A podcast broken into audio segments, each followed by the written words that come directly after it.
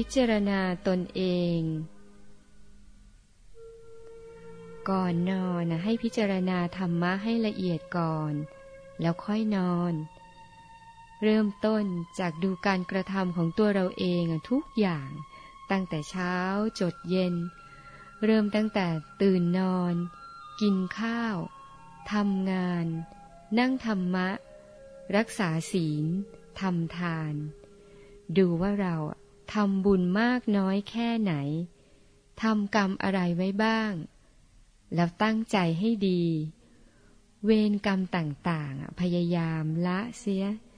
อย่าให้ติดตัวเราไปแม้ชั่วคืนเดียวก็ตาม พิจารณา ละไป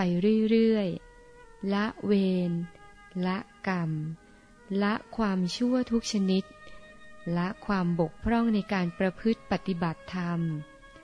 ให้พิจารณา แก้ไข ปรับปรุงให้ดีขึ้น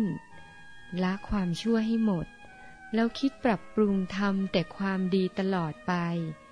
ทำอย่างนี้ทุกๆวัน เพราะชาตินี้เป็นชาติสุดท้ายสำหรับเรา ต้องเอาแต่บุญล้วนๆ